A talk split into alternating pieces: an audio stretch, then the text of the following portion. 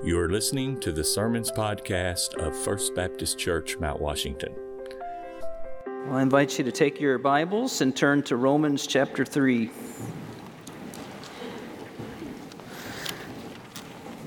I thought for a second there I was going to have to ask Ella Rose where it was, but I believe I found it.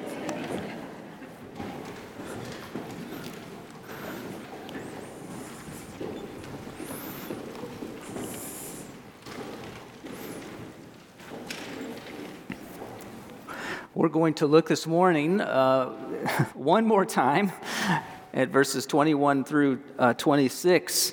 We have uh, talked about uh, in this passage uh, how we've been saved by grace alone, and we've talked about how we've been saved in Christ alone. And today I want you to see that we are saved through faith, faith alone.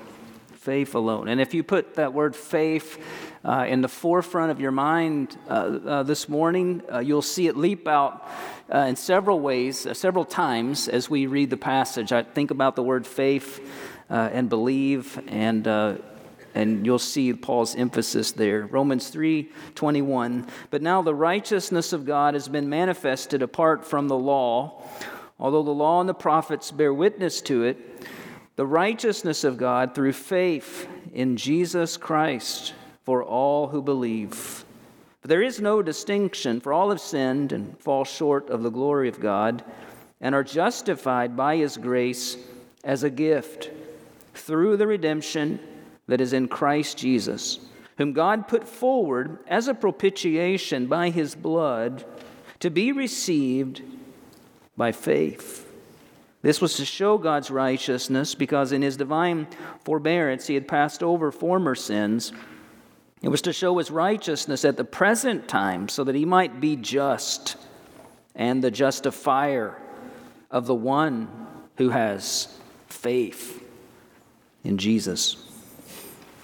Lord, as we've just sung, please speak to us, Lord, this morning. Um, give us ears to hear and eyes to see, hearts that are are ready to receive your word. And I pray that you would use me as your servant. I, I pray that you would increase and I would decrease, and that your word would go forth. And I pray it in Jesus' name. Amen. I'm sure you saw it several times the emphasis on faith, verse 22 through faith in Jesus Christ for all who believe. Uh, verse 25, whom God put forward as a propitiation by his blood to be received by faith. Verse 26, so that he might be just and the justifier of the one who has faith in Jesus. It's also mentioned, just looking ahead in verses 27, 28, verse 30, and verse 31 toward the end of the chapter, uh, about eight times uh, or so in this, this section. So, this amazing salvation that we've been talking about, that is by the grace of God alone and His Son, Jesus Christ alone, comes to us personally through faith. Faith alone. That is, that God justifies, He declares righteous those who have faith in Jesus. But what exactly is faith? What does it mean to put your faith in Jesus Christ for, for salvation? Last century, there was a pastor by the name of Norman Vincent Peale. Some of you may remember uh, Peale. Peale essentially abandoned the gospel of Jesus Christ for uh, the power, for, in favor of the power of positive thinking. That was uh, his uh, best selling book. Peale tells the story about two frogs uh, who accidentally jumped into a pitcher of cream. And uh, try as they might, neither of the frogs could jump back out. And one frog finally gave up trying and he began to sink in the cream. The other frog realized that this was a sink or, or, or leap situation. He mustered up all of his courage and uh, his strength and, and he began to whirl his feet as fast as he could go. And he just worked and he worked and he paddled and he paddled and paddled until finally he churned that cream into butter and voila, He was able to get out, Peale said. And, and Peale said, just keep paddling. Here was the message just keep paddling, keep on working, keep on doing your best, and you will make it. And he even said this uh, if you just have faith, you can do anything. He said, here's a line. He says, We will become believers in God and in ourselves. I hope that that makes you nauseous when you think about that. Uh, because it should. But, but unfortunately, that's how a lot of people think when it comes to our salvation and faith. Despite the fact that we love to sing Amazing Grace and we belt that out, that it is all of grace, uh, somehow we, we struggle, and many people struggle, that, to think that if you just, it's faith, yes, but you've got to do your best uh, to make it to heaven. You just keep paddling and you'll get there. Yes, have faith, but, but it's not just faith in God, it's really up to you to make that happen. But is that what the Bible means when it talks about faith? I, hope that you've, you've, heard enough so far in, in, in Romans 3 here to, to, convince you that that is not so. I remind you again, verse 20, where Paul says, For by works of the law, no human being will be justified in his sight. And so, whatever Paul is talking about here when he's talking about faith, it most certainly does not include human works. He's not saying paddle, paddle, paddle, paddle. Yes, faith our faith does lead to good works. We want to be doing good works because we've been saved by faith, but it's not faith and works that save a person. Paul wrote in Ephesians 2 8 through 10, you know these verses well. For by grace you have been saved through faith, and this is not your own doing. Now, what does he mean there by this? We know that grace the, the, very nature of grace is that it is a gift of God. That's what grace it means. It's, it's, it's a gift from Him. So, what does Paul mean by the word this? This is not your own doing. He's saying that even our faith is a gift from Him. It's the gift of God, he says, continuing on, not a result of works so that no one may boast. For we're his workmanship, created in Christ Jesus for good works, which God prepared beforehand that we should walk in them. Paul is going to great lengths to communicate to us that our salvation is by faith alone. It is not a mixture of our good deeds and faith that save us. And let's be even more precise as we talk about this. Our faith is not a good work in itself. When we say by faith and not by works, we're not substituting one kind of merit, our works, for another kind of merit, our faith, as though it, it, it's all about us, that we did this by our faith. Our faith does not earn salvation any more than our works earn us salvation. But rather, faith is simply the means by which we take hold of Christ. We should also stress here, amid the modern abuses of the word, that it is not the strength of a person's faith or the amount of a person's faith uh, that saves us, but rather it is the object of our faith that saves us. It, it's whom or what you're putting your faith in. That's why. If, if you're putting your faith in yourself as a Savior, it doesn't matter if you've got all of the faith in the world in yourself, you are still lost. It will not be enough to save you. It is not the amount of faith. It is not the strength of your faith. You don't need to muster up more faith. It simply means you need to put your faith in the right person, whom is Jesus Christ. The object of our faith is most important. Our faith must be in Christ and His work, not ourselves and our work. John Stott, I think, is right here when he says that the value of our faith is not found in itself, but entirely and exclusively in its object, namely Christ and Him crucified. Justification by faith alone, he, he writes, is simply another way to say justification by Christ alone. It is all of Jesus. It's a gift from Him. Faith is simply that means by which we take hold of Him. Stott continues with this beautiful picture. He says, Faith is simply the eye that looks to Him. Faith is the hand that receives uh, this free gift. Faith is, is the mouth that drinks of the living water, who is, who is Jesus. It's not ultimately our faith that saves us, it is Christ who saves us. And faith is the means just the means by which we we receive it. This is what makes Christianity unique among all other religious belief systems in the world. This idea that all roads simply are going to lead to the same God in the end. It doesn't matter what religion and all these different paths. Christianity is something altogether different. It is altogether different in many ways. No other religion proclaims a, a free forgiveness and eternal life to those who have done absolutely nothing to deserve it. No merit whatsoever, only by simple faith are we saved. That's the message of the gospel. It's not good news that you need to do, it is good news that you need to believe. It, it, is, it is that God's grace has turned away his wrath. God's Son has died the death we deserve so that God could have mercy on us. There is nothing left for us to do, nothing for us to contribute. The function of faith is simply to receive what this grace offers. I want to give some more thought to this and, and hopefully to bring some more clarity to what is biblical faith. As we think about this passage, what does it mean that right, the righteousness of God, verse 22, comes through faith in Jesus? Or how do we, as verse 25 says, receive this by faith? How do I know that I've put my faith in Jesus?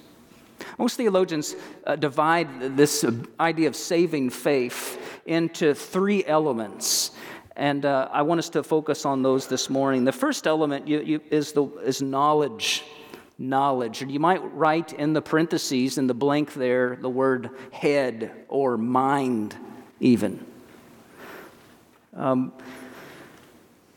knowledge. We see it uh, in verse 21 and, and 22. But now the righteousness of God has been manifested apart from the law although the law and the prophets bear witness to it, the righteousness of God through faith in Jesus Christ for all who believe.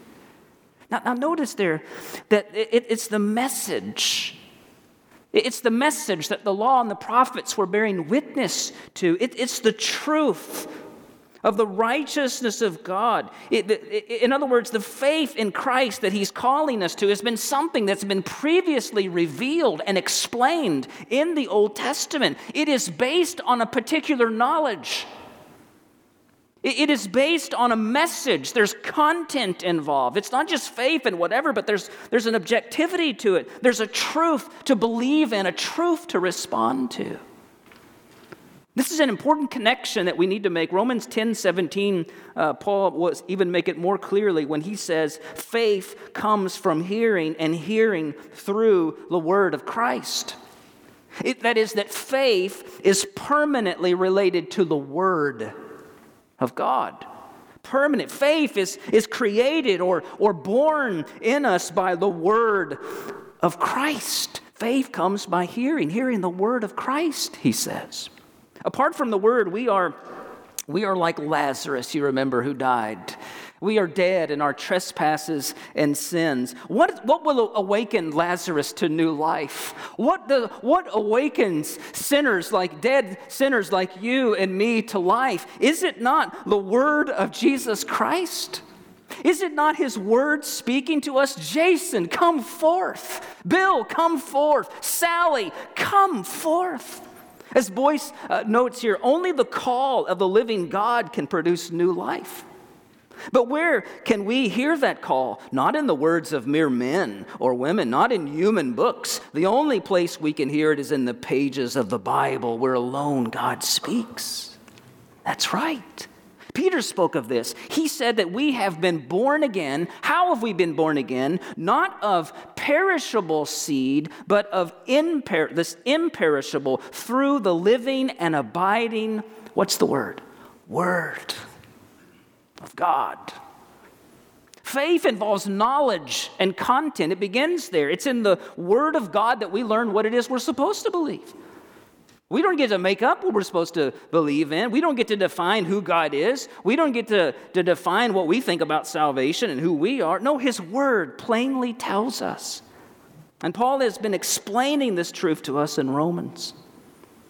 Lawson puts it like this saving faith begins when you know the truth of the gospel, the truth about yourself the truth of the fact that you are under the wrath of God and that salvation is found exclusively in Jesus Christ. You have to know this in order to be saved. Saving faith is not a faith that is devoid of the knowledge of God's word. So that's the first element. You have to have this faith knowledge. It involves your head, it includes content, it includes the, from the word of God. This is not, it's not simply a, a true faith without, without the word. Without the word. That's the first element. Notice the second element is the word belief. Uh, belief. In, in, in parentheses, you may want to write the word heart. Heart. Uh, and we, we see this again, verse 22, where Paul uses a slightly different word the righteousness of God through faith in Jesus Christ for all who believe. Who believe. The word believe uh, means to be persuaded in, uh, uh, to put your confidence in.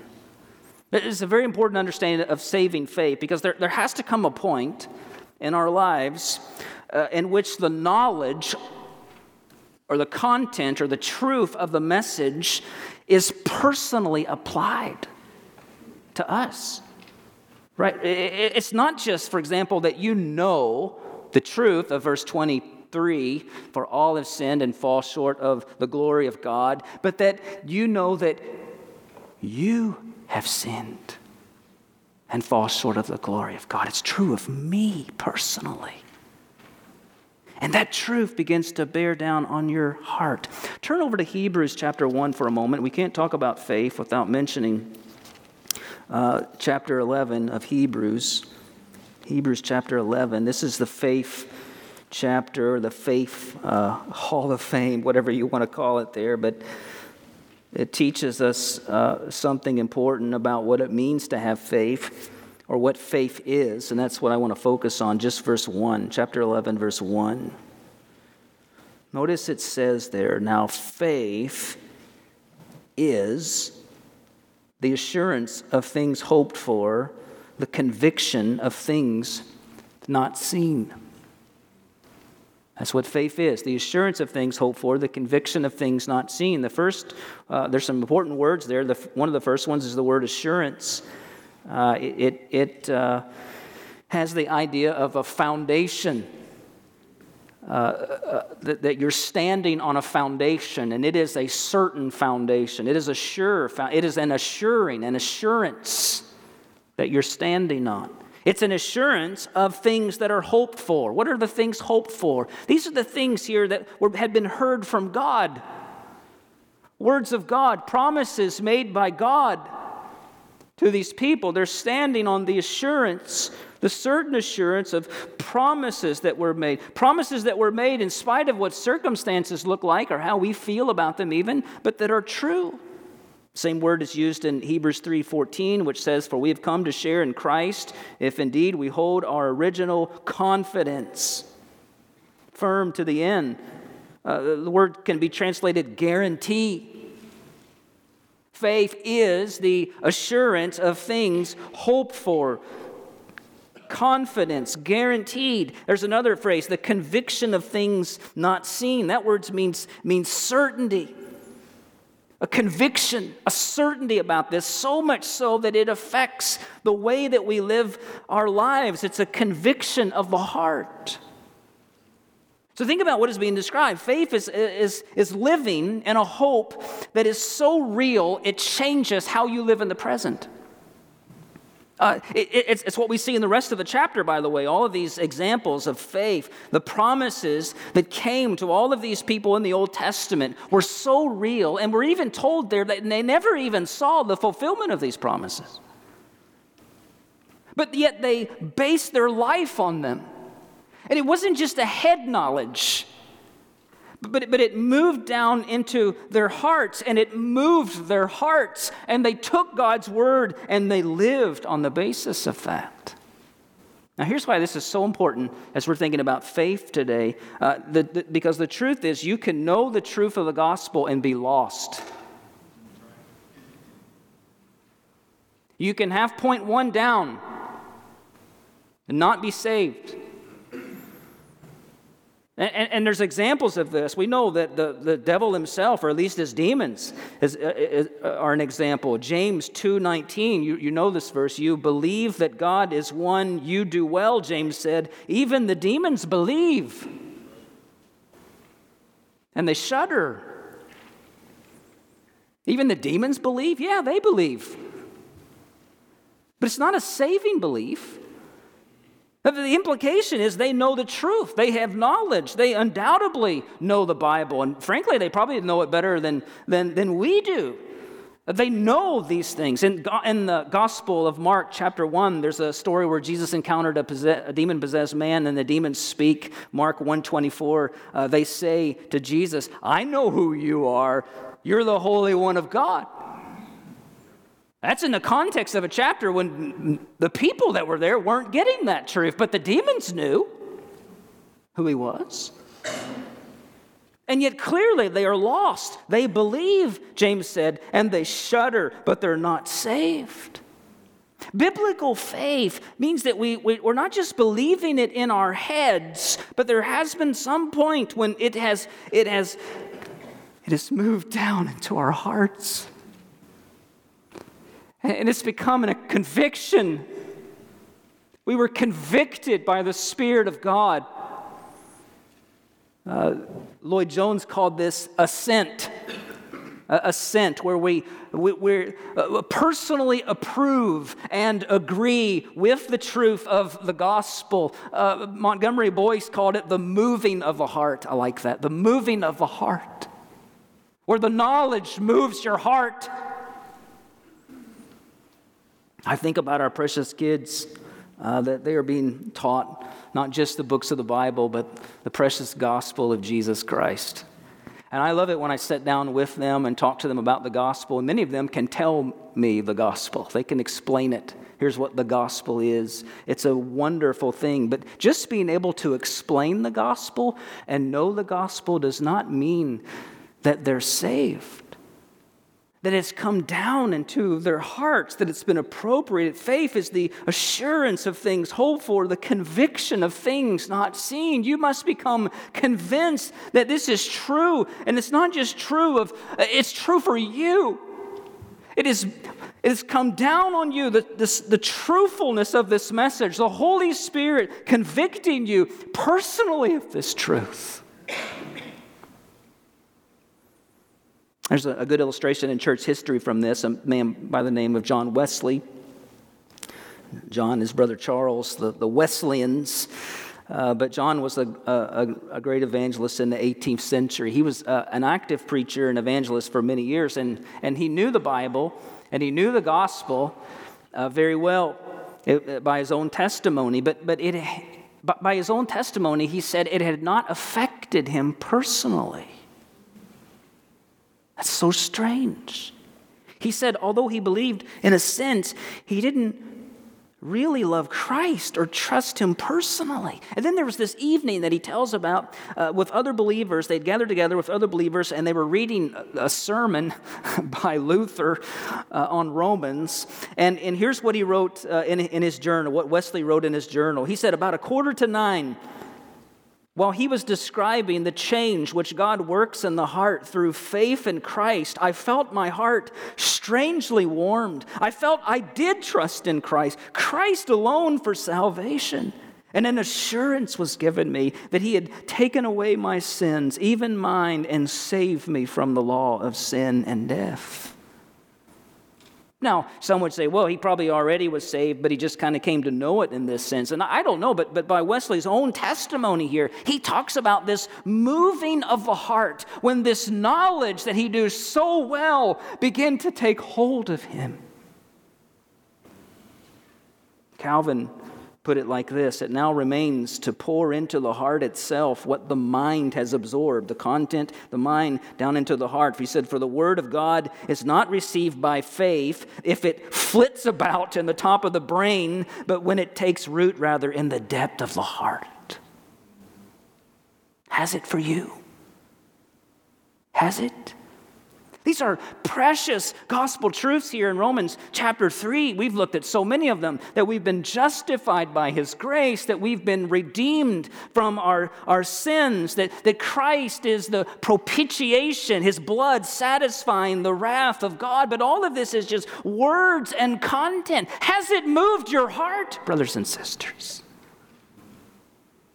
Have you, as Stott put earlier, have, have your eyes been open to see? Has your hand reached out to receive this free gift? Have you drank of the living water of Jesus? If not, take, take this in. Pray to God for this. Pray for this. Long for this. Ask God to do this work in your heart. The work of the gospel brings us to the third element, which is commitment. Commitment. If you want to write in the, the blank, the will. We've got our minds, we've got our hearts, we've got the will.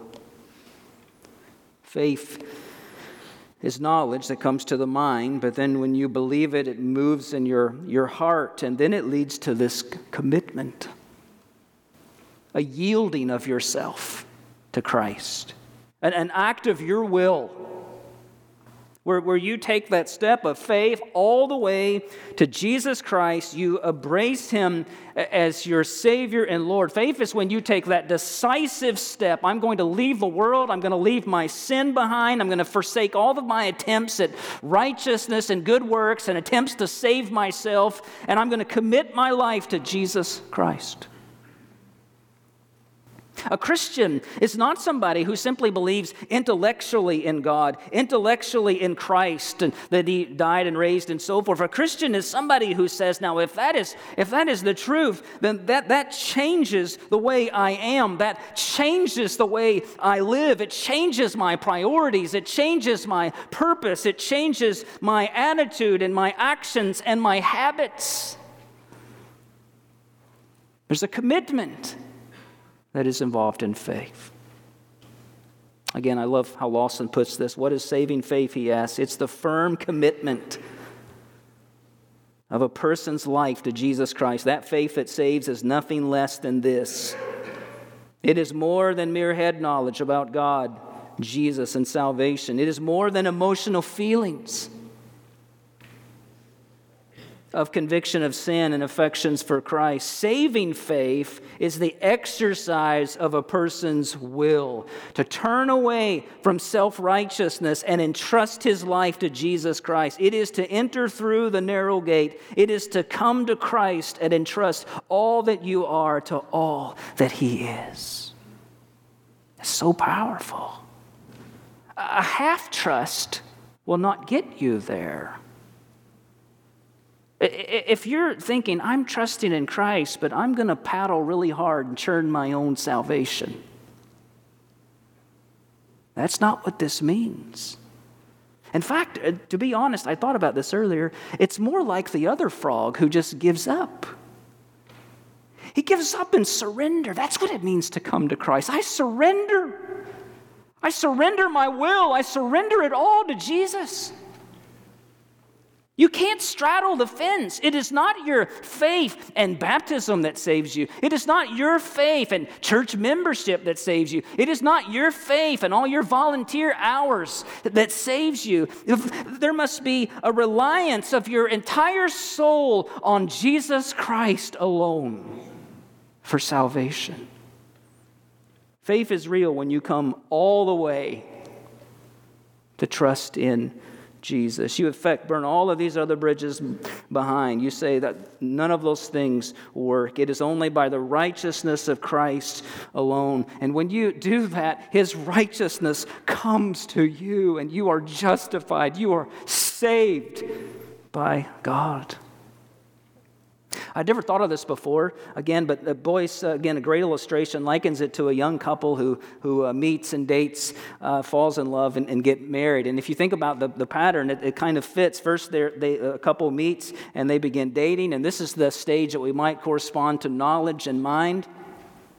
That is, they're getting to know one another, they're f- figuring each other out, they're learning things about one another, what kind of the person the other one is, and so forth, and in hopes of that this might relationship might lead in a marriage. But then the second stage is, is we'll just use the term loosely, but falling in love. Uh, affections begin to take over in the heart, their heart begins to move, and their affections grow for one another, and it affects them in personal and emotional kinds of ways. But then the final stage comes when the couple stands before God in the church and they say, I commit my life to you. The good news is today, spiritually speaking, Jesus has already done this. But it's here that we pledge ourselves to Christ and we publicly commit ourselves to Jesus. Have you done that? Have you done that?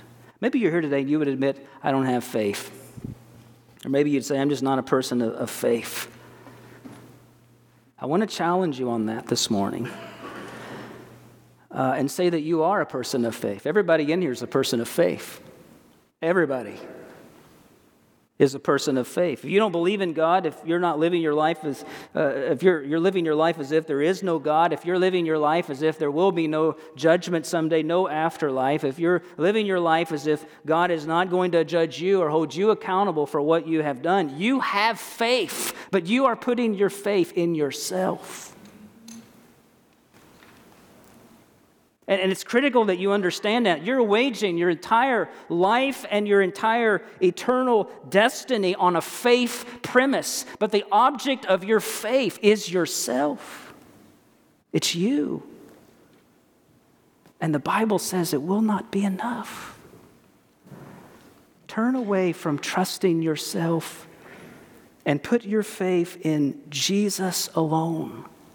Do not just think about it or agree with this. Trust completely Jesus Christ. Put your faith in Him. Totally commit your life to Jesus Christ. Will you do that today? Lord, thank you for your word.